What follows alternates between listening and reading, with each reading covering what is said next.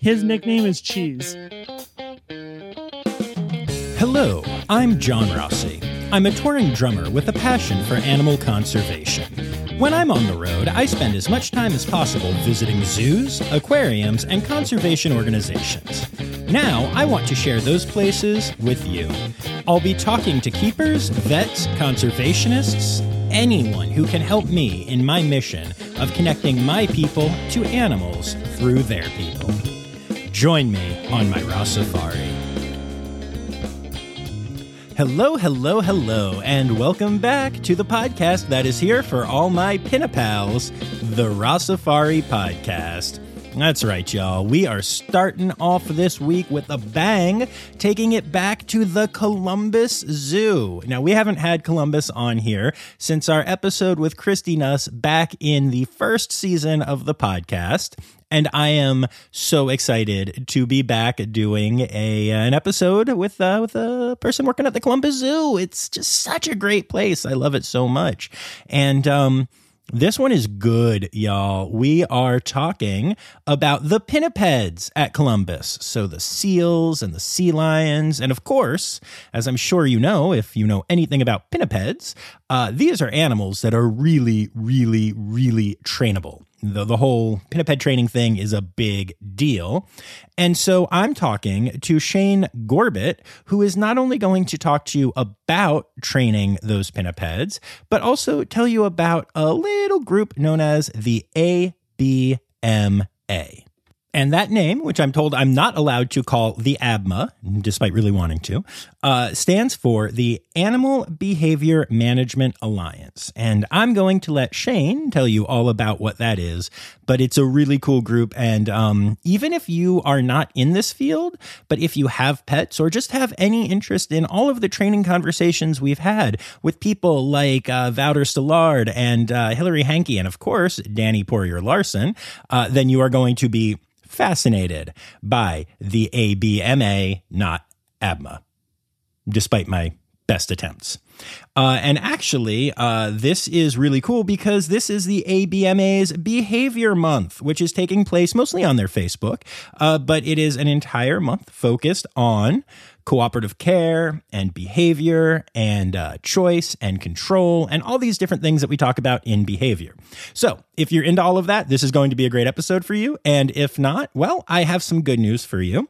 We do talk a lot about the pinnipeds and also some other really cool animals at the Columbus Zoo and from Shane's career before that. And uh, also, Shane's a total goober just like me. So we make lots of jokes, we make lots of puns. As a matter of fact, I had a really hard time picking out which dumb joke to use for the title of this episode.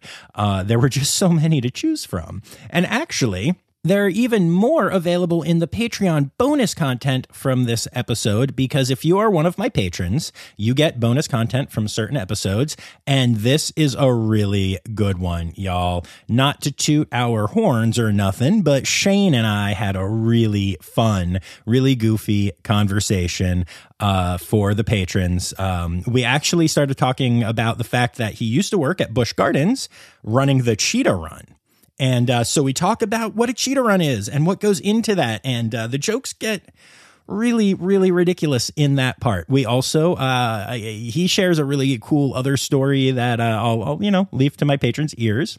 But also, I don't know why I chose to do this, but I ended up telling a really goofy story from my life. So uh, it, it, doesn't even relate to animals. It just relates to me being stupid. So if you would like to hear stories of cheetahs running or me being stupid, uh, or, or Shane being, well, I don't want to call a guest stupid, and he was not stupid, but goofy, then uh, you should become a patron yeah, just go to patreon.com slash Rossafari. And for as little as $3 a month, you can hear this and other bonus audio. All of the previous bonus audio stuff is always available. So new patrons have a bunch of listening that they get to do, including two full episodes that are patron exclusive that are out there right now.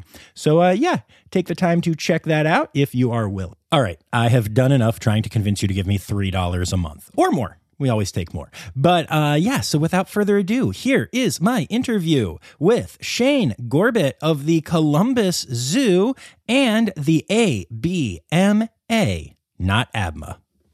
And also not ABBA. He didn't sing Dancing Queen. Anyway, here's Shane.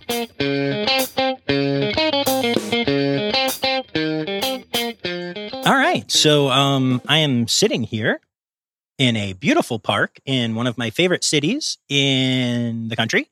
And uh, I'm sitting here with somebody named Shane. Shane, tell me who you are, where you work, and what you do there. Hey, great to be here. My name is Shane Gorbett. Currently, I work at the Columbus Zoo and Aquarium in the Pinniped department. And then outside of work, kind of, I also am one of the board of directors of ABMA or the Animal Behavior Management Alliance. Right. And I'm so disappointed that you guys call it ABMA because I've been calling it ABMA and it just it disappoints me that we can't do that today. But uh you know. we can if you want to. No, no, we got to keep it right. So ABMA. and um for those of you who have been listening for a long time, uh Shane and I were connected through Jake Belair. Uh, my first guest on the podcast who just keeps giving. Um, so hi, Jake, and thank you as always for your support. Uh, but enough about him. Let's let's talk about you. Um, so yeah, tell me like how did you get into all of this? Tell me what it was like coming up. Did you know you loved animals? Did you always want to work with animals? All that stuff. So the short answer is yes. Uh, I can easily tell you that uh, I was destined for this when my 10th 10 year old Christmas present was a 15 VHS box set of Jack Hanna. Yes. Uh, so that was an immediate one. I mean, growing up, I grew up about an hour north of Columbus. So I've been coming to the Columbus Zoo my entire life. And I always thought I wanted to be a zookeeper. And then as I grew older, I realized I liked talking to people a lot and was a little misinformed that there weren't opportunities to both do animal care and also a lot of education for, with guests as well. So went into college thinking I was going to do research. I watched Fish Mate for four years. Did a ton of research on that. Got a lot Oh, okay. So that was for research. I Yes, thought it was all for I, I thought that was your hobby. I was Oh, gonna say I was. I was like, confused. we can get we can get a lot of uh, funny jokes in there um, about me watching fish porn in college, and but that's what I was doing, and actually uh, preparing to apply for PhD stuff to do research, and then needed a summer job, and since I went to school in Delaware, Ohio, right down the road from Columbus Zoo at Ohio Wesleyan University, decided, hey, let me go and get a seasonal summer job at the zoo my funny story is I walked into the seasonal job fair dressed in suit and tie, ready professional. It was me and a lot of high schoolers wearing jeans and t-shirts. And so uh um the funny thing was is one of your favorite places you just told me the Animal Encounters Village is actually where I started and um at the time Jen and Heather who were of the leads of Animal Encounters Village were sitting there with their laptop and they had a picture of a red ruff lemur on it nice, which nice. is actually my favorite animal. Okay, Even though okay. I work with um pinnipeds currently. And so I just went, the zoo has red ruff lemurs? And they said, Well, we used to. and then I started talking with them, and literally the rest was history. I had that as a summer job and fell in love with animal training, doing shows, guest interaction, all those things. So then I had to have the conversation with all my friends, family, and my professors that I was not going to continue with research. And I have been training, caring for animals, talking to people, and loving it ever since. Now, do you ever recreationally go back to the fish porn or no? I can't. I can't. Funny, I do have fish at home. So Okay, okay. what I do in my own house is my own business, though, John. fair, fair, fair, fair. Also, we are recording this in a public park and we're just yelling fish porn, and I love it. Um, but anyway, so um, yeah, so that's awesome. And so it's just been Columbus like from the start. Yes, from the start, I actually was in Animal Encounters Village for uh, four and a half years. Went to Busch Gardens with uh, cheetahs there. Love that, but then got I'm using quotations. You can't see me. Stolen back to Columbus to work with the sea lions. Okay, fair, fair. Um, and and y'all have lemurs in AEV, right? Yes, So so good. I love them. Yeah, yes, got- I don't okay. get to see them a lot, but I hear them and I fair, love them. fair. Yeah, they are they are amazing. Um, very cool, very cool. Um, when you went to Busch Gardens, what'd you do there? So I worked at an cheetah run. So we had uh the cheetahs, we did cheetah runs, tours, and then one of my other favorite animals, ground hornbills. So Nice. shout out to Corn Dog, the ground hornbill at Busch Gardens. Yes. If anyone from Busch Gardens is listening to this, we need the TikTok of corn, but with corn from Busch Gardens, please. And thank you. oh, that is such a good idea. And I know someone who works at Busch Gardens right now. I, I- will try to make that happen. I actually know the supervisor who works with corn. So, Justin, you're on notice. Alicia, check it out. Make sure this happens. Okay. Let's just, we're making things happen here on the podcast today.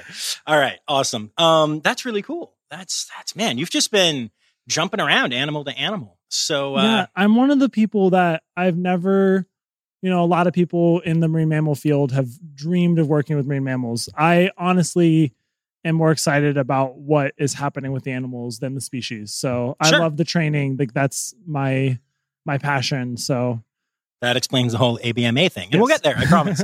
but um that's really that's really cool um so who all or what all is in your department at the zoo So with the pinnipeds department, we have 12 California sea lions and four harbor seals. So we during the summer months and then weekends in the fall and the spring, we do our um, shows. Currently, it's titled Sea Lion Training Tales, and we focus a lot on training, um, how we train animals, and a lot of guest interactions. And then uh, the rest of the day, other than you know the classic taking care of animal things, we tried to come up with a lot of different guest interactions. So if you're ever in Columbus, you might see us randomly doing um, experiences in our tunnel because I'm going to plug this. We have the only 360 degree tunnel in the world for sea lions and seals. So we do a lot of cool training in that and having guests ask behaviors with sea lions under the water. nice. That's really cool. I yeah it's awesome down there. It's if y'all haven't made it to the columbus zoo yet you need to. It's just yeah no it's it's it's i mean y'all have heard me talk about columbus a bunch but that uh that area with the pinnipeds and the the 360 degree tunnel is really something to experience um so i i'm I, i'd love to start talking about the actual like individual animals there a Mhm. little bit so pick a couple of favorites i know you're not supposed to have favorites but i also know that you have favorites and and tell me about some of your pinnipals So that's actually funny you say that because when guests say you shouldn't have favorites, I say one, if anyone who works with animals say they don't have a favorite, they're lying to you. the same with if a parent says that. So just saying. Um sorry my- third children Yeah. uh, my favorite sea lion, hands down, sorry to the rest, is uh, one of our 16 year old males, Chitzai. Uh, he actually lived in China for a lot of his life. So his name, Chitzai, is Chinese. And uh, it actually is a Chinese legend. It means the seventh son. And normally the seventh son has mythical healing powers. Hmm. So um, he has normal sea lion metabolism healing, which is faster than us as humans and a lot of other animals. Nice. Um, nice. but his- know that. His nickname is Cheese. Oh my gosh. Yes. Okay. So, and it was funny. We were um, trying to think about if we were going to keep calling him Cheese or Chitzai so he can learn his name. And we have found out that we're pretty sure that he thinks his name is Cheese. Um, so if you're ever around Columbus, and you hear us yelling cheese. We're not hungry. We're calling for uh, our sea lion, but cheese is uh, one of my favorites because uh, when if you didn't anyone on the podcast didn't know this, some of our sea lions actually lived in a satellite facility in Florida while we were building Adventure Cove in Columbus, and we had to do a big transport with them. So we did a lot of training with all of our animals. We wanted to make it positive for them to do this transport, which was a, going to be and was 24 hours in a crate in a semi truck moving. And so each of us as trainers had different animals that we were the primary trainer on. And Chitsai was mine. And we, it was interesting. Animals all have different histories, personalities. And some of them were like, Yeah, I'll go into this crate. You can close the door behind me. This is cool. Chitsai was not one of those sea lions at first. um, but that's the magic of training. So it took a lot of work with him and really like working through that. And what I tell people if you ever have a project that you're doing with a friend and it takes a long time, it's difficult. The second you finish that, you're kind of bonded for life. You know, you see each other a couple years later and you say, Hey, do you remember the time we did that? That was awesome. That's kind of something with animals too. So Chitsai and I have had a really strong relationship from that because it was difficult. We worked through it. Like he learned to trust me to trust us with the crate training. And by the end of it, he went into the crate, sat there, we closed it, and we actually did a lot of extra training with that. Um, we won second place for behavioral training at the previous this past year's IMATA conference, um, International Marine Animal Trainers Association Nice. uh, for that work because not only do we crate train them, we trained them to let us pick them up with a forklift. We trained forklifts moving around the facility and all these things. And so from that moment, we've always kind of had a special relationship. And he is one of my favorite animals in the world. And then on top of that, I also trained him in behavior where he does a 360 spin and splashes people. nice. So that's also very fun in uh, during guest experiences as well. oh, that's awesome. Very cool. Uh, so cheese, Yes. cheese. Yeah. Okay. He's, he's one of my favorites. That's that's truly amazing.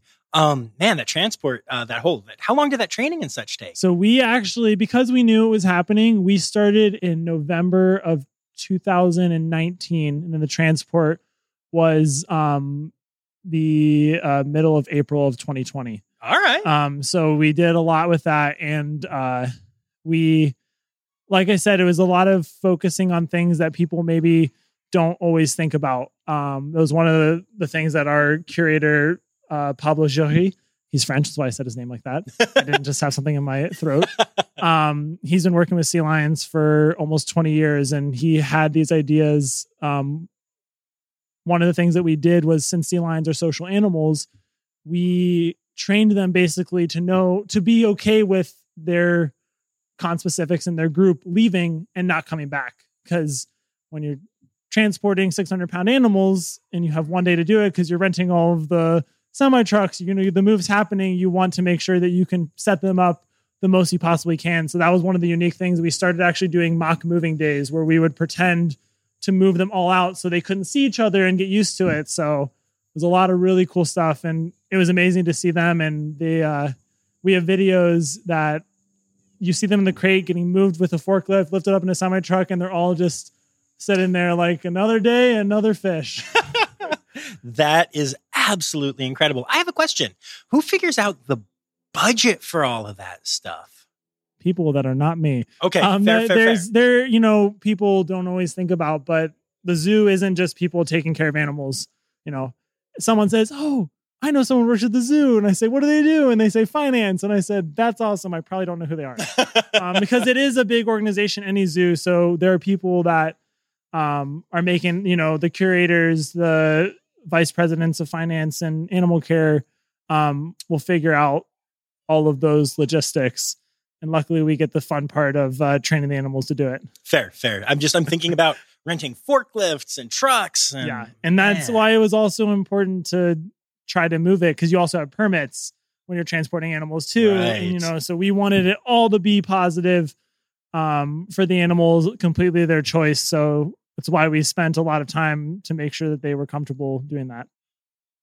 That is that is absolutely awesome. I love thinking about that. That's very cool. Very cool. Were you on the transportation trip as well? Yes. Okay. So um, myself, and then we had um, oh my gosh, four other trainers that were down in um, Florida that were doing that, and then Wouter Stillard, one of your guests uh, in a couple episodes ago, he came down because he was with the Sea Lions for a while, and so he came down to help as well. And it was basically we had other people that were not me in the back of the semi trucks monitoring animals.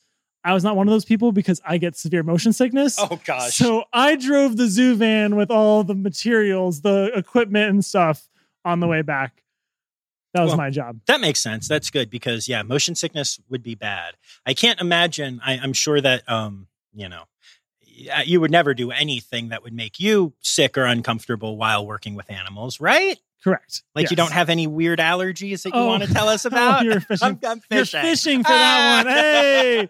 Um, well, the one of the funny things I had told him before we started this was that I am a sea lion and seal trainer that handles many pounds of fish a day that is allergic to fish. So I have to wear gloves when handling fish. Luckily, at the Columbus Zoo, we re- recycle our gloves. So, Nice, um, nice. but I always joke that I'm like a baker that's allergic to flour. Yeah, that's really tough. So Yeah. so what happens if if you get a fish allergy? Like what what what what happened? So if I ever get fish on my hands, uh, they blister really bad, and even to the fact that if I get a small rip in my glove and only a little bit gets on it, that little portion will blister. So it's unfortunate for me. All right. So just to clarify, allergic to fish, not really like stoked about pinnipeds. And yet the the cho- okay, hey, hey, we all make choices in life. No judgment on this podcast. but have you thought of like trying to train the red pandas there because they are adorable? I'm just saying. they are adorable, but uh, I don't know. I kind of told you I love training. You know, every animal is different. One of the incredible things about sea lions is they are very intelligent and they can be on land and water. So you have a lot of really cool things that you can do having uh, both of those arenas to help them learn in. Absolutely. And um, I mean, obviously, sea lions, seals, pinnipeds in general are known for being infinitely trainable. Um, what's some of the cool training stuff that you do? So, probably the coolest behavior that we've trained our sea lions is one of our older sea lions, Bodega. He's 26. If you watch Secrets of the Zoo, season five, he's one of the stars, along with my elbow. Um, I have a famous elbow that's on Disney Plus. Nice. Yeah. Um, my fiance was actually uh, a um, a a vet intern, uh, Oh. and is also all, all Oh. over seasons of the zoo. I think it was season five. or, Yeah, seasons of the zoo. Secrets of the Zoo, season five. Um, yeah. So Oh, so that's really funny because uh, that I'm actually in that one. The the joke that I have is the first season. Um, I was doing a show with Jack Hanna and told all my friends and family I I filmed for Secrets of the Zoo. I'm gonna be on TV. Everyone's watched, and I literally it's just my elbow for one second. And then when it went to Disney Plus, I would joke that I have uh of my elbows on Disney Plus. So it sounds like your fiance is actually more on Disney Plus than me. yeah, she you can see her. You can, Okay, yeah, like all of her. Does yeah. she have an icon for me to change my profile to? Sadly, not Ah, yet. Not come on. yet. Not Okay, yet, okay. Yeah. Um, but it's it's yeah. I love that show though. I mean, the show just existing is really cool. yeah, know? it's been really cool to see it expand to other areas too and give people, you know, a behind the scenes look into what actually goes on with everything that's caring for our animals. And uh, one of the things that you'll see in that is we um, give Bodega cold laser therapy because he is 26 and he has, you know, stiff bones, mobility issues. But when he was younger in 2018, he had bilateral cataract surgery.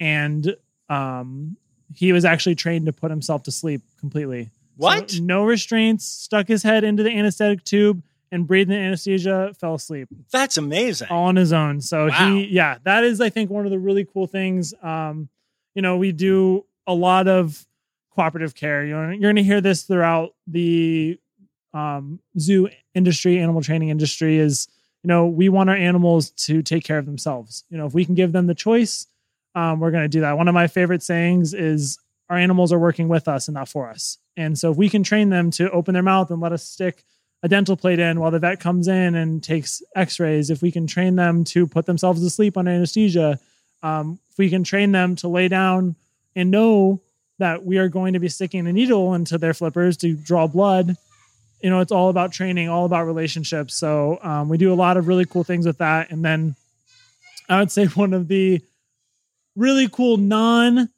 uh, medical behaviors that we've trained um, they're currently training with our pinnipeds is since we have the tunnel we've uh, trained our sea lions to have a trainer up top where they can you know receive fish reinforcement and we give them a cue to go find us under the water. So we can go all around underwater the tunnel.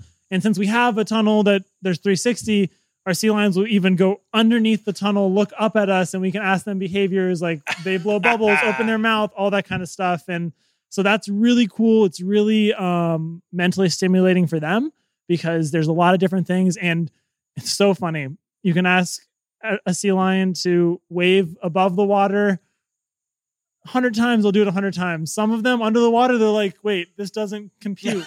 How does this work under the water? And so we work through that and then they get it and it's awesome. So nice. um, a lot of cool guest interactions with that as well.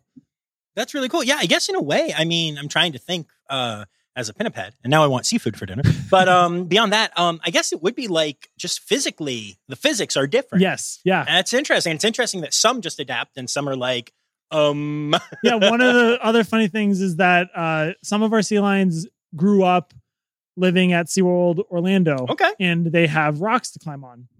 Well, some of our other sea lions that um, lived in China most of their life, their habitat there did not have rocks in the middle of the water. So, you know, they have places to haul out, out, you know, on the edges of the water. And when we first got there, we had to train the sea lions to know that they could go on the rocks. Oh, wow. Yeah, and so one of the a training technique that you can use that normally um, you move on to from it pretty quickly is called baiting, which is where you literally put their food where you want them to go or do something. So we would bait them by throwing fish up on the rocks, and they would, no joke, swim around like a black hole existed there. like they could not find the fish. They would it would, didn't even come into their mind that they should look up top. And uh, I actually one time we had a raft and I rafted out to the rock and had to stand on the rock and have someone send them so they know they could go on top of it. But after one time of that, they're like, oh, this isn't a black hole. It's a rock. Okay, I can go on top of it. Where the SeaWorld animals, you know, they're going on the rocks, they're doing all this stuff. So But yeah, that is hilarious. Um, yeah, I yeah, I love that. Um, so I, you know, I, ha- I have a black lab, and I just have to ask: Are, are sea lions really just black labs and vice versa? Because that's kind of been my experience with my dog.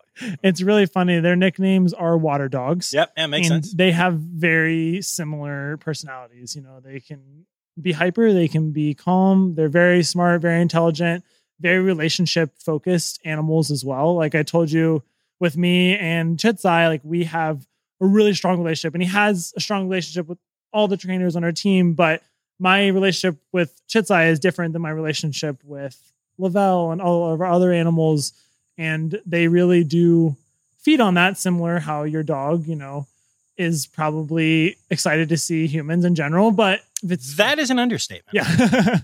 but especially with you, you know, he knows that you're his person and they're very similar in that way. But a little fun fact closest land relative of pinnipeds are actually bears, not dogs. So, Interesting. Yeah. I would not have gone bear. yeah. If you look at other species of sea lion that aren't California sea lions, Mhm, like mhm. uh, Patagonians, you can see it a little bit more. Very Yeah. fascinating. All right. Cool, cool, cool. Um, so and then you said you have uh the sea lions and then seals, right? Yes. Yes. So let's talk seals for a minute. Yes. So, um, like since I told you that my uh um curator Pablo is French, I will not say this on the podcast, but everyone should Google what seal is in French on Google Translate. Um, it is Okay. not spelled the same as a uh, vulgar word in English, but as a as a preview, the genus of seals are Phoca. So you can kind of guess where Yep. that's going Yep, there, yep, but it's really fun. We like to joke about that, but I think I'm gonna start saying things like, Oh, you're like a seal. Like, seal you. yes, that's, that's actually what we say. we'll say what the seal is going on here.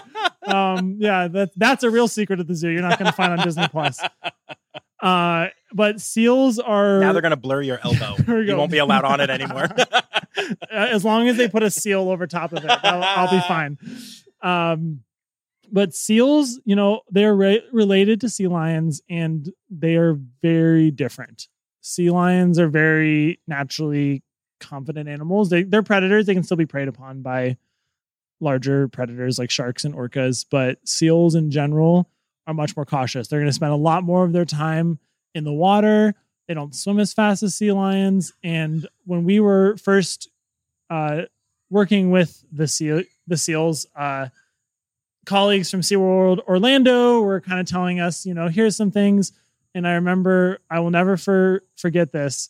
We were told sometimes you're going to wonder what's going on. And only answer is just, it's a seal. and sometimes it is like, it's literally the wind changes direction and they're like, ah, um, but that's one thing that we focused on and found a lot is they are very relationship. You know, any animal you're training, trust is so important in that relationship. And we've found with our seals that is something that's happened. And what we're hoping is that you get to come to the Columbus Zoo next year is that our seals will be in our program. oh nice. Currently, Okay. they are not because um, to get to our stage area, you have to be on land for a long period of time. And like I mentioned, seals aren't as comfortable on land. But now, preview, some of our seals are going out there. So that's one of our goals. And they're a lot more comfortable. We're doing a lot of uh, fun behaviors with them. And uh, I think they're the sky is the limit with our group. We have a young group that is just learning. So they're they're really fun. They're definitely guest favorites because I mean, seals are kind of like the sloths of the ocean. Yeah, that's fair. Yeah, yeah. yeah. That is really wonderful. All right. So you say that trust is important uh, when you're, you know, training an animal, and uh, I'm calling BS. No, I'm kidding. That is obviously wildly important. Um, but how do you build trust with pinnipeds? Like I know how I do it with with dogs or with gerbils, which is give them food and they already love me. Um, but how do you do that with with seals and sea lions? Yeah, I think that part of this answer is going to be that it's the same with any animal. You know, it's uh food definitely helps in doing that, but a lot of it is finding other ways to engage them. So when we're training a sea lion or a seal or a cheetah or a red panda, you know, you're if all you're ever doing is sticking them with a needle, you know you're going to be the person that sticks them with a needle. Right, but right. there's a lot of other things that you can do with um, sea lions in particular. Um, some of them are just very reinforced very engaged in high energy athletic behaviors. One of our sea lions um, columbia she is if she's sitting still she'll you know she'll do it but then giving her fish and then letting her go and get energy out and doing high energy behaviors, jumping, going up rocks, being really quick, running around is reinforcing to them. So, you know, you can build trust and relationship through those type of things. And I told you Chitsai is my favorite. So lots of, lots of uh, stories with him. Um, one of uh, my other trainers, Ellie and I were training Chitsai to get his back x-rayed. And with him with his history. Like it kind of with the crate things behind him that he can't see. You know, most animals yeah. not might not be super thrilled about. Sure, so sure. um for him, basically he had to learn to lay down and let the vets have the x-ray over top of them.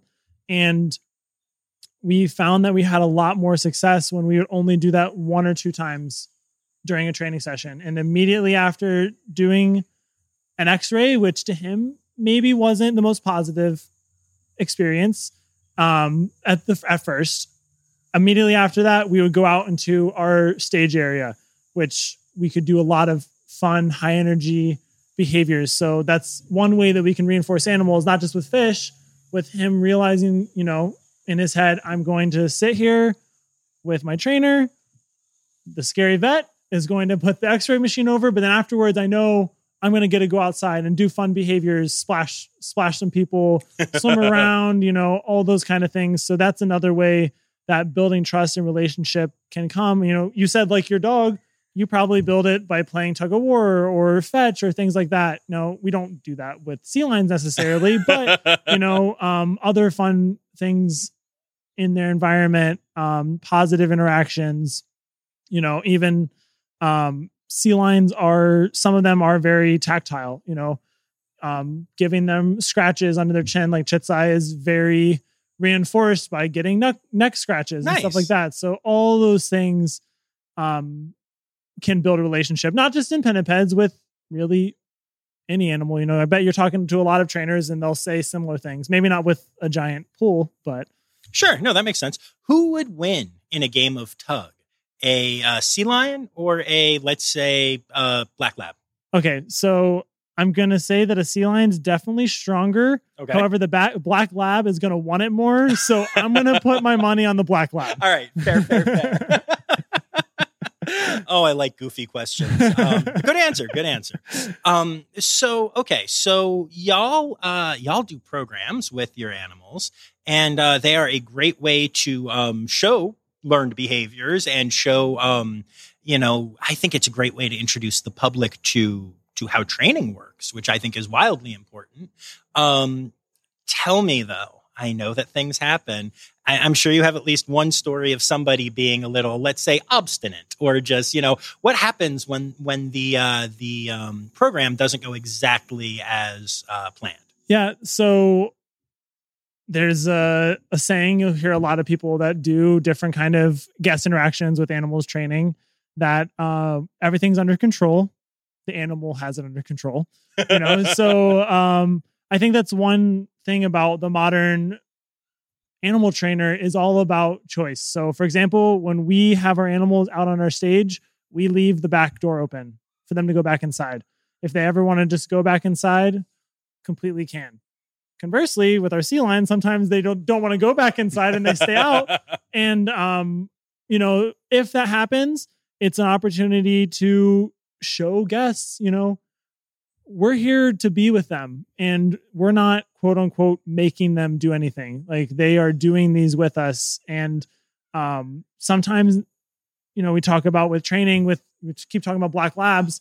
Sometimes food isn't the most reinforcing thing. Sometimes it's if you're a dog, pets from your trainer. It's your favorite toy. Sometimes if you're a sea lion, it's getting to do different behaviors. It's going somewhere new it's afterwards going back inside and being by yourself where you can sleep for a little bit where it's quiet inside like all those different things are great ways that we can reinforce and do our training so if an animal for example decides they don't want to participate in the program it's honestly just a great way to show the public and educate them with you know we're here for them and if they're showing us that they don't want to do training and they would rather swim around um bodega the one the 26 year old i told you earlier sometimes he just gets out there and he goes, Great, my own personal giant hot tub. And he's just there and he gets to stay there. And um, there are, and that that's an that's a case. Other times, you know, we work with our animals all the time. We can read their behavior. Sometimes if we, you know, notice they're feeling a little uncomfortable or, you know, it's not the best moment for them,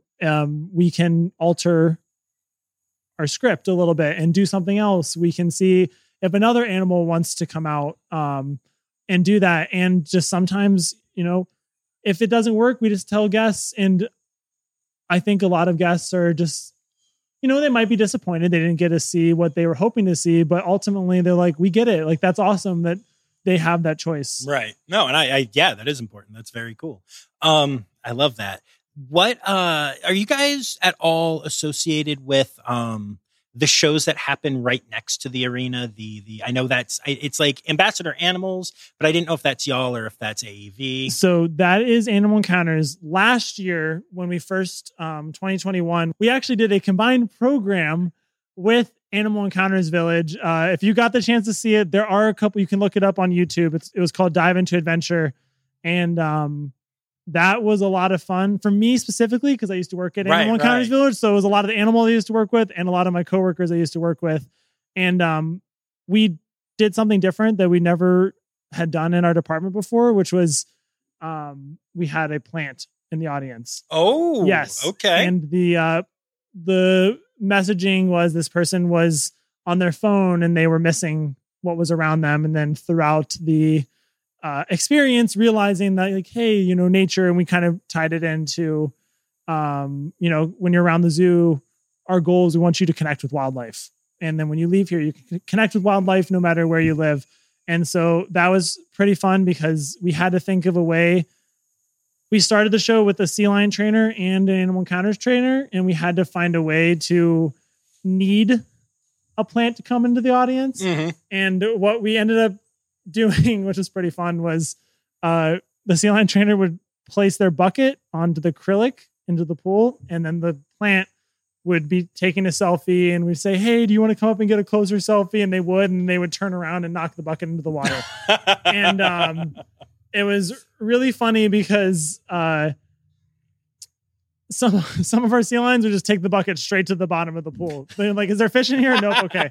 So then they would go in and then the plant would come up and then we would bring um at the very end of the show, the sea lions would come back out to do that. So um that was really fun for um a year. And then this year we um have specific sea lion and then specific ambassador okay. programs. And I think one of the really cool parts about that area, the Adventure Cove Stadium area, is that we can evolve that. So um, we've currently focused on uh, training.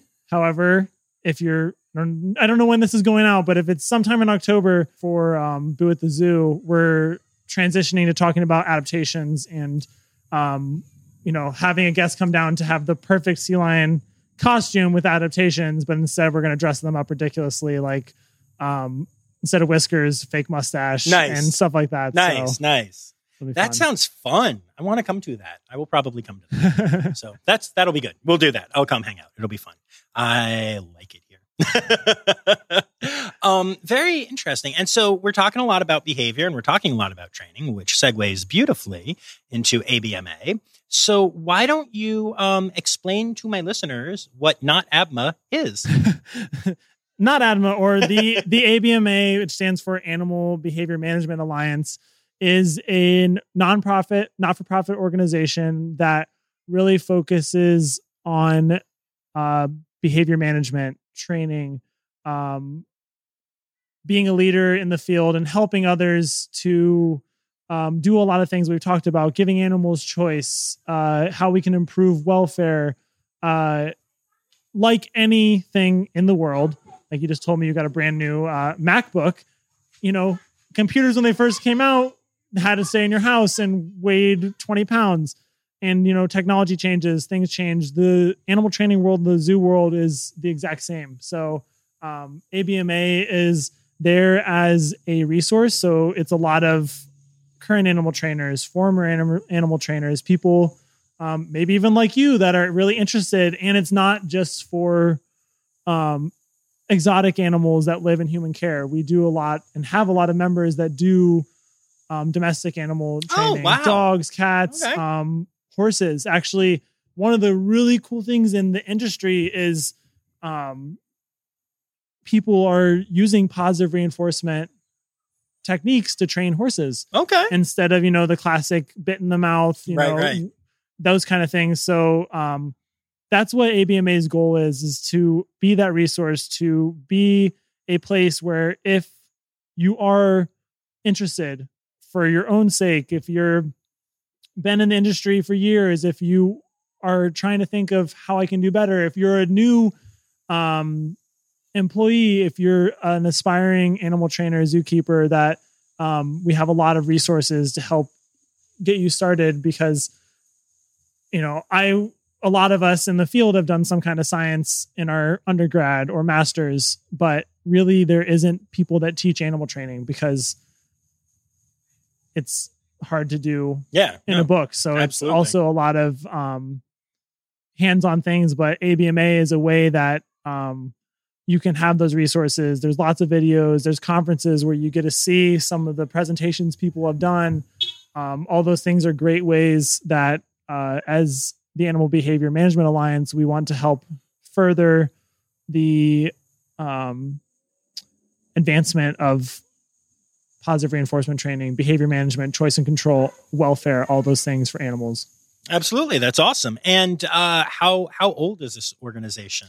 It actually started in 2000. Okay. Um, yeah. right. So, uh, 22 years this coming uh, spring in 2023, we will be doing our first ever joint conference in Atlanta with IMATA. Okay. that I was talking about Nice. earlier. And um, because of COVID 19, we didn't get to celebrate our 20th anniversary. So there we'll be celebrating our 20th anniversary, and Imata will be celebrating their 50th anniversary. And it'll really be a cool conference because we are two organizations that are very similar. Like our goals are the exact same. You know, even if I wasn't working with pinnipeds, I would be a member of both. And I work a lot with ABMA, even though I do focus currently on marine mammals because ultimately training is training, behavior is behavior, advancement of the field doesn't matter what taxa you're working with. Yeah, no, makes sense to me. And uh, what is your role in the group in the organization? So I am one of our directors Okay. at large. So we have um, a group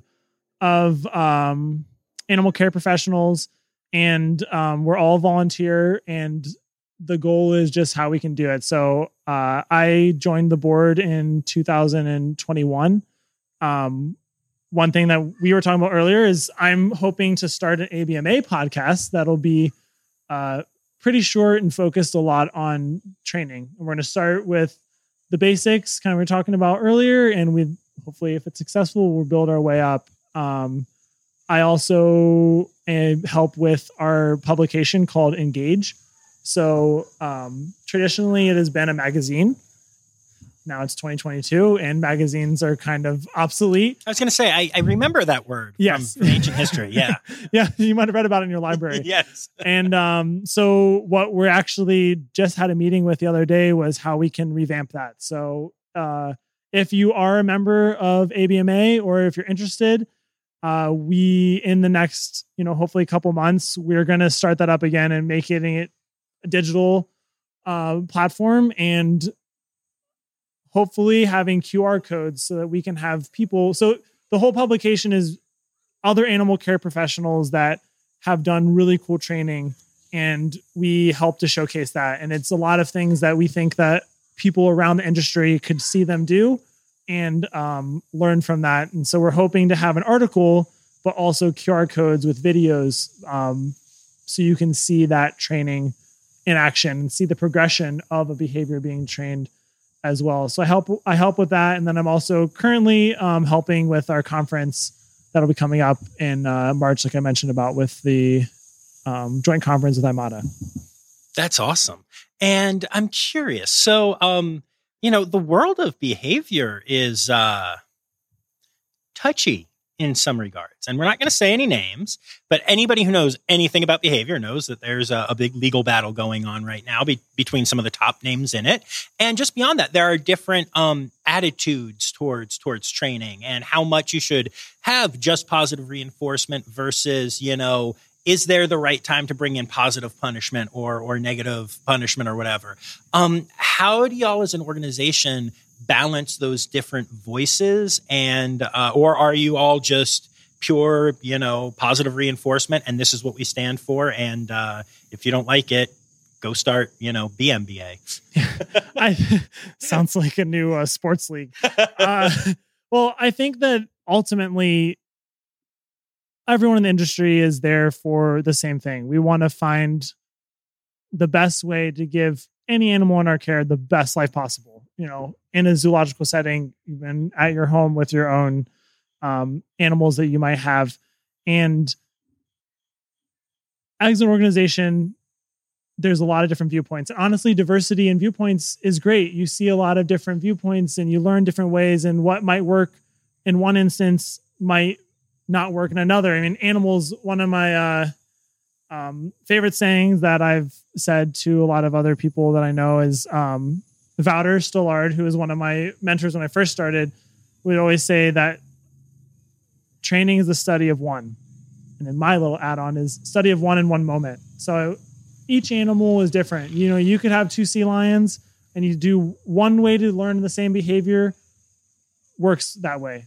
The other sea lion sitting next to them, you try that, it doesn't. You have to do different ways because everyone's different. Every moment's different. And I think that ultimately it's what's best for the animals. And in different cases, that might call for something different. For a different species to species, that might call for something a little bit different. And ultimately, looking at the welfare of an animal is what is important. And one thing that in the animal world, you and you look at training, you know the science of training, you know, saying negative reinforcement, for example, might sound bad to someone who doesn't know that, but there are instances. So a lot of times when we say we want to focus on positive reinforcement, because that is the focus. You want that to be your end goal. But there are instances where negative reinforcement, for example, or um, punishment could be used. And, you know, the word punishment sounds severe, but Right. really that is just decreasing the frequency of a behavior happening and happening in the future. Um, an example of a time where I did not use person personally, I was not purely using positive reinforcement in training a behavior. Um, with um, Terry, the ground hornbill, Mhm. you, I'm sure you're uh, a fan of her at Animal Encounters Village. Yes, Um, yes. earlier in my career, I was training her to had we had a fake nest and we had three stuffed animals of prey items. And ground hornbills are cooperative breeders, so they will actually not leave when they're sexually mature. They'll stay to help their parents raise their parents young, basically their siblings. Nice. And so the goal was that she would take all of those and put them into the nest to show that. Well, the hardest part of that was giving her the communication of she would take one of them, put it in the nest. Good job, Bridge. Reinforce that. Then she would go, all right, pick it up, put it back in. That's the behavior you're asking me to do, right? Uh, you know, that makes a lot of sense. Exactly, yeah, no, yeah. I get that. Yeah. So, you know, to help her understand that what we are asking was for her to put one in and then leave to get another one, is when she would put the first one in, I would reinforce her by just throwing her food a little bit away from it. So she would run, she'd get her food, and then I would take the stuffed animal and remove it Mhm. so that she had to get one of the other two. So technically, that's, you know, I'm removing something from the animal's environment. So that's negative, And I am punishing the behavior of her coming back to it and placing it up again. Sure. So in that moment, I was using negative punishment. But, you know, if you look at that scenario, that's just a way that I was able to give her more communication. And Right. I think a lot of situations too, when you know you have these different viewpoints, the end goal is to come back to using the most positive, least intrusive method, which a lot of times is positive reinforcement. Mm-hmm. And you know, that's a tool that you can use to communicate with the animals. So I think that as a field, as Animal Behavior Management Alliance, it's really just looking at what is best for that animal in the moment. Like that should, I think most animal care professionals will say, you know, we want to do everything that we possibly can to give them the best life, to give them choice and control, to use positive reinforcement. But sometimes looking at it and say what is best for the animal isn't always what we think might be best. It's looking at their behavior, what they're showing us, and um, how we can communicate that and then get that for them. Yeah, no, that makes a lot of sense to me. Yeah, I've I've often thought that y'all have a branding problem. When you no, seriously, like when you talk about negative punishment, that sounds like you are smacking the crap out of an animal or something. And obviously not the case. You just gave a great example of it. Also, whew, I would not want to be the hand that tries to smack a hornbill, just saying. But um And and I would not let you do that yeah, either. Fair, fair. but like, I just, yeah, I think, I I think it's such a branding problem, you know? And I think science in general struggles with branding. I mean, literally the whole global warming thing where, you know, there's a difference between global warming and climate change, but people, you know, focused on the term global warming. And you still, I still to this day hear people go outside when it's snowing and say, oh, global warming, my. No, and it's just bad branding. I could have told you that was going to happen. I could have told you in five seconds that's exactly what is going to happen. And and it sucks, but scientists are often very literal and and don't think about the the marketing side of things. And you know, as a person who has kind of stumbled into science communication, I am always thinking like I'll hear somebody say something like negative punishment, and I'm like, oh. Y'all, we can do better. yeah and You i think that's one thing with animal training. Uh, one thing that i've said is it is equal parts an art as it is a science. Mhm. and i think that the science we're talking about using those words like negative punishment that sounds bad in practice isn't. It's all about the understanding. So you know you could have a trainer that's doing something and they're training the animal the best training you've ever seen and maybe they don't fully understand that science. And that's you know one thing that organizations like the abma are there to help is to help educate people in the field and outside the field. Like you know we're talking to all your uh, listeners. You have a lot of people who are listening that aren't in the field that Mhm. just love animals um, think you're funny um, Yes, there are things. two of those. yes two Yes, of them yes. And And one of them's your fiance No, sadly not.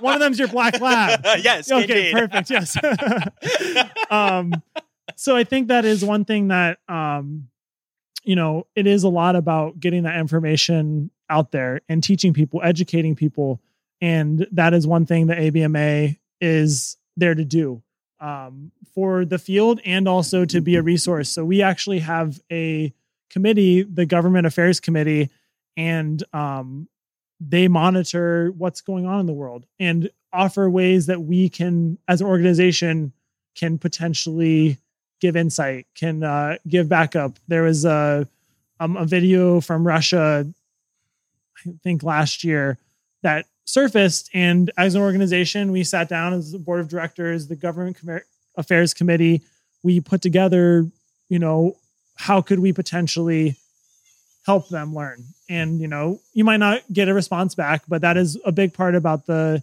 industry is being there being there as a resource and um, helping to educate people and the general public because um, it is a lot different. And one of the reasons it's all the different secrets of the zoos are really cool is because you get a behind the scenes look and you can see that happen and be like, oh. No, 100%. And that's that's one of my goals with this podcast too. As an outsider especially, I come to a facility and I get to go behind the scenes and I get to see what's going on.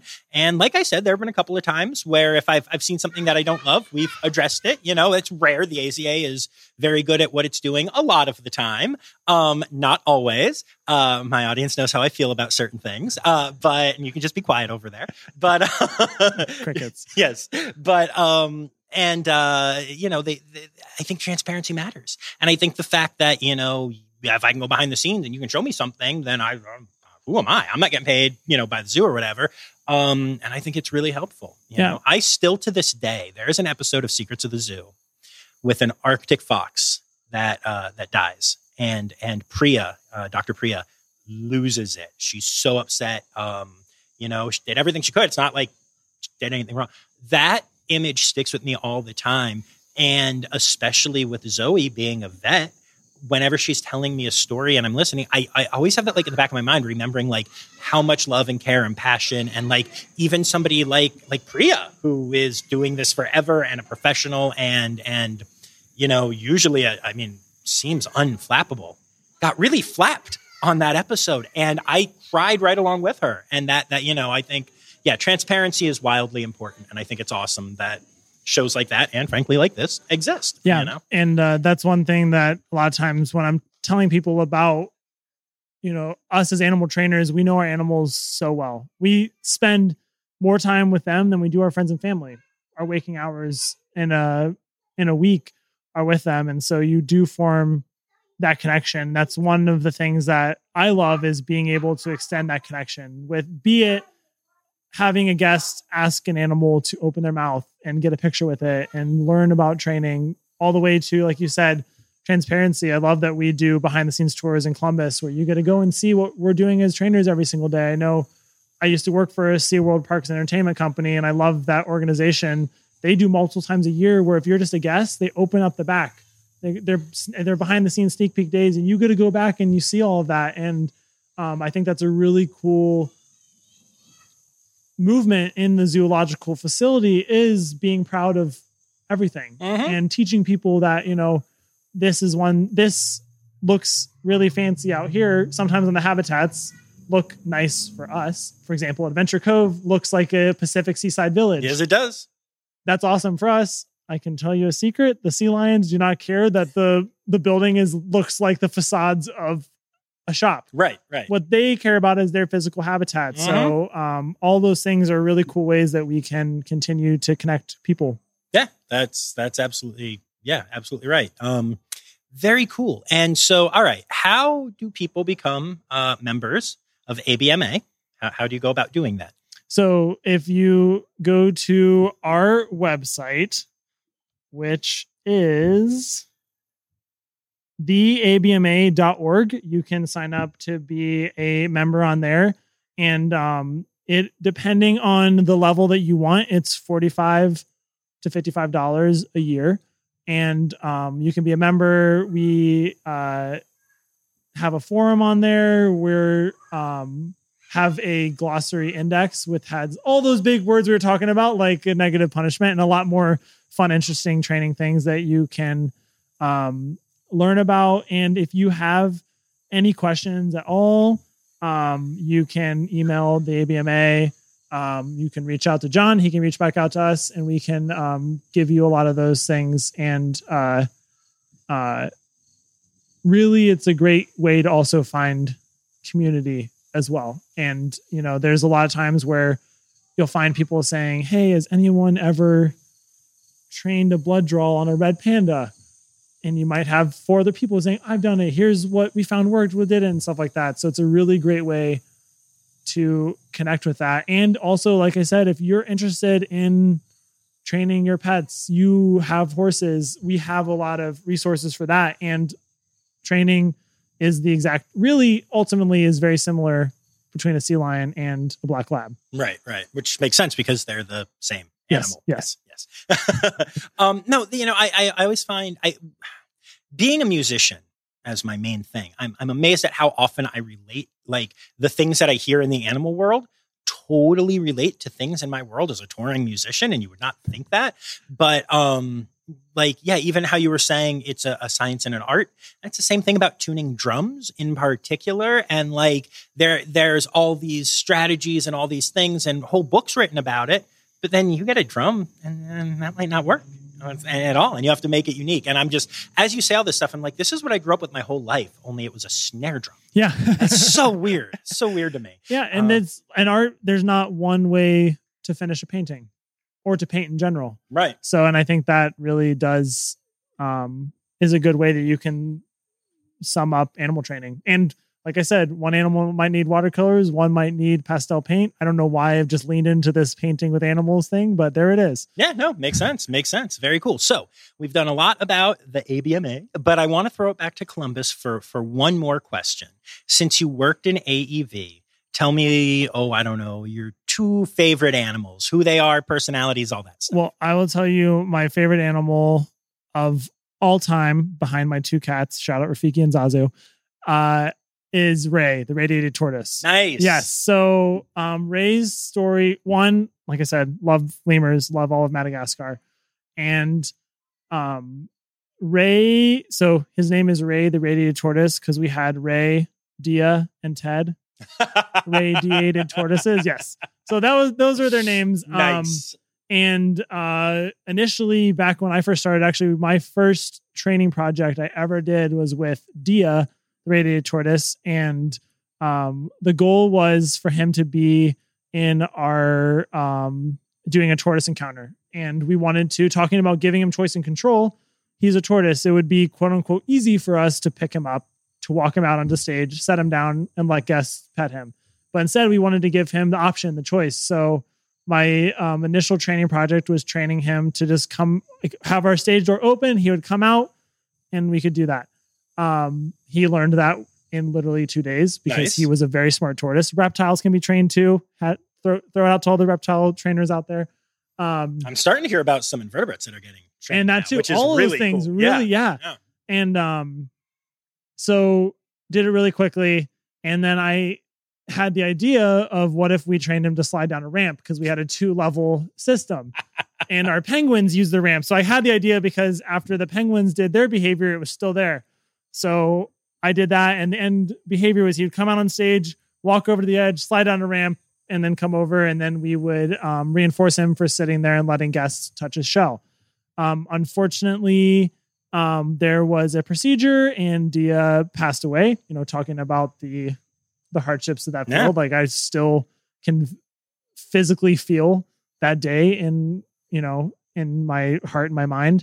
And so then we didn't have him doing that behavior, and we had Ray, who was the exact opposite personality. Dia was the confident, slicked back hair, leather jacket, where Ray was the one who wanted to hide in the shadows and be in the corner and just do that.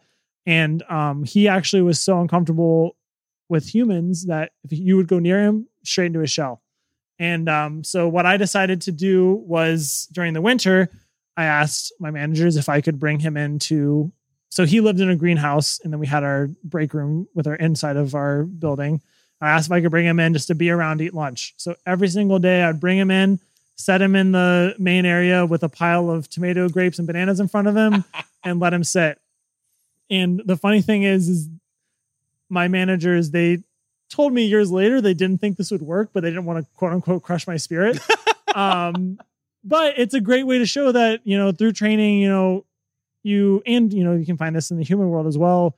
You know, you don't know what someone's capable of until you try and give them a chance. Same thing with training. So had him there after probably about two months. He started to eat the food. Then he started walking around without us. Then I would bring him into where we were all sitting and he would eat and then move to me like, you know, him eating out of my hand. And it was really funny because he would take one bite and then immediately, if you know tortoise, it's like a Yep. and they come into their shell and then he would slowly come back out. So Yeah. did that. Um, you know, trained him to target, uh, doing all that, and then trained him to allow us to pick him up while he kept his head out. So basically, Nice. um, one person would pick him up and then we'd reinforce him for keeping his head out. When that got good, by the time, so that was the winter. And then the next summer rolled around I started training him the same behavior that Dia did with coming out on stage and sliding down the ramp, which, you know, from a tortoise that was uncomfortable with a lot of situations and Yeah. going into a shell and showing that um, by the end of that summer, he was doing the behavior, all those things. And then now, if you go to an Animal Encounters Village behind the scenes tour, you a lot of the time get to meet Ray, and he is now got his hair slicked back and he just walks around. People touch him all the time. Um, one of the funny things is that he actually will engage with his trainers now instead of you know hiding a shell. He comes up, but what he- tries to flip our shoes. um, you know, he's he thinks we're tortoises, Right, and you know yeah. he's really confident now, so he's doing all of that. So it is he is my favorite and one of my favorite stories because he went from a tortoise that wow, what was that? I mean, it's been a long time now. Six, six, seven years ago, six years ago, was wouldn't even let a human would be in a shell anytime a human was nearby. To then actively engaging with his trainers, allowing the public to pet him, and being a great ambassador for his species. So, um, he is my favorite of all time, and my second favorite. Oh, hold on. I just Oh. need to say one thing. Oh. It's really awesome that you helped that tortoise come out of his shell. Shell! we Anyway. did it. Yay. Second We favorite. did it. Yeah, there we go. I uh, this is why Zoe doesn't think I'm funny. by the way. hey, I do. I guess we have similar personalities. Uh, and then my second favorite, I talked about um, Terry, the ground hornbill, and that is just because I think ground hornbills are really awesome. Amazing. I, Yeah. I got to meet and and hang out with and pet uh, uh, hornbill uh, down in Albuquerque uh, just a couple months ago, and that has stayed with me. Just just an incredible animal. Yeah, It's they cool. they I just like them for that. And I did a lot of training with um, Terry before I went to Busch Gardens, and Busch Gardens has corn dog, the the ground hornbill. So then I also did a lot with him, and so I love ground hornbills. Very cool. That's uh, nothing nothing better. So, um, are there any conservation organizations that you would like to give a shout out to?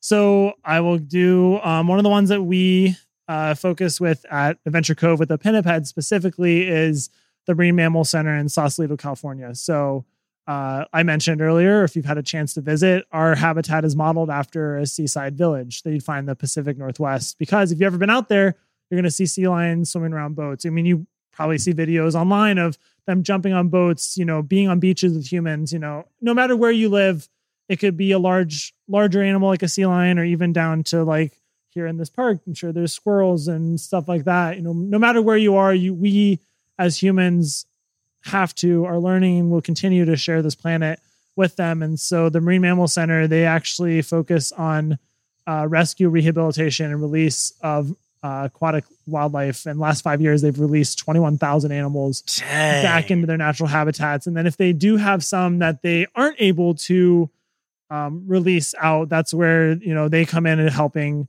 find them a home in a um, zoological institution and things like that. And then um, I also love Turtle Survival Alliance. Oh yeah, me 'Cause too. of the radiated Yeah, tortoises, yes, so- yes, That's my close your ears, sea lions. That's my favorite conservation organization. nice. Okay, So, yeah, nice. I love all the work that they do around Yeah. the, around the world globally for tortoises and everything. Yeah, absolutely. TSA is incredible. Mhm. Yeah, very cool. And uh, then it is time. It's time now, don't you know? We've come to the end of the show. But there's one tale left to go. You're gonna laugh and say, oh no. It's time for the Rossafari poop story. Hit me. All right. um, probably one of the most bizarre ones I can tell you is that um, when I was working with cheetahs, a uh, little girl unfortunately dropped her Raggedy Ann doll. And this was only a couple years ago. I didn't know Raggedy Ann was still a thing, but Yeah, no, yeah, still was- going strong. I was just gonna say, it was it literally Yeah, Raggedy Ann? it was right, literally okay. Raggedy Ann. Right. And um, by the time that we knew that it happened and recalled um, the cheetahs, the doll was missing a leg. So we searched everywhere, couldn't find it. And um, I don't know if you ever talked about this with anyone or if you are um, listening and haven't heard this. If we have a social group of animals as animal care professionals and we want to know whose poop is who, we actually put glitter in their food. 'cause It'll just go through. If a human, if you want to do that for fun to spice up your bathroom time, it's completely healthy. It's fine. Um, yeah, lots of great tips on this podcast today. Wow, thank you. Yeah, yes, yes. yeah. Everybody, make sure you join the ABMA for more exciting tips. and uh, so we did that to monitor to see nothing came up. So we're like, maybe the Raggedy Ann didn't have a leg. it's fine. She was extra raggedy. She was extra raggedy. Yeah, she was loved for her life. Um, five months later in the morning, uh, cheetahs went out on habitat. I was cleaning, and there's this brown thing that you know kind of looked like poop, but also was just really weirdly shaped. You know, and as animal care professionals, all of us have touched many poop in our careers with our hands. Um, luckily for me, it wasn't, but I touched it and it was really squishy. And I was like, what in the world is this? It smelled terrible, obviously. So I pick it up, I'm squishing it. I'm like, what? I so I go to the sink and I just run water over it because it's like, is this is this poop? And nope, turns out it was the Raggedy Ann doll. So this cheetah had this Raggedy Ann doll in its intestinal system for months. And you know, that's one of the cool things. It didn't bother her. She was completely fine. And um it smelled like it had been there for months. Let's just let's just say that. But yeah, that was a um I guess that's your Rossafari fake poop story Poop story. the day.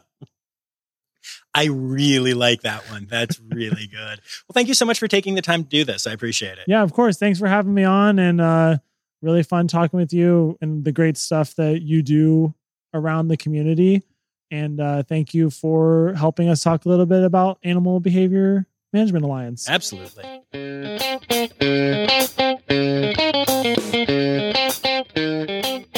All right. So there you have it. Shane Gorbett, Columbus Zoo, the ABMA. I love it all. Make sure that you go to the show notes so that you can see how to follow all of the various things that Shane mentioned.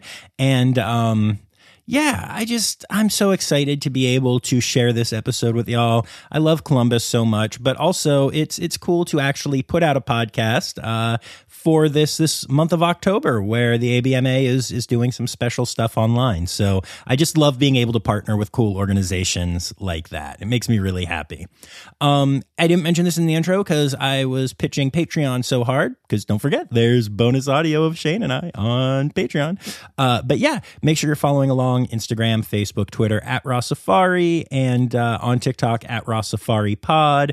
And uh, yeah, I love you guys. You're all awesome. Most awesome of all might be Laura Shank, my Red Panda level patron or possibly uh, Dr. Zoe Rossi, since as this episode drops, we will officially be married. So maybe her, maybe her, maybe her. Yeah, maybe her. But uh, yeah, I just, uh, yeah, thank you all for being here. It really means a lot. And remember, friends, the word credits backwards is Steiderk. The Rossafari podcast is produced, hosted, and engineered by John Rossi. Editing and fact checking by John and Dr. Zoe Vesley Gross. Our theme song is Sevens by Nathan Burke, performed by Nathan and John. Interrupting John theme and additional voices by Taylor Isaac Gray. You can reach John directly on Instagram and Facebook at Rossafari or by email at rossafaripod at gmail.com. Rossafari is part of the Daydreamer Media Network. Now, stop listening to me and go visit a zoo.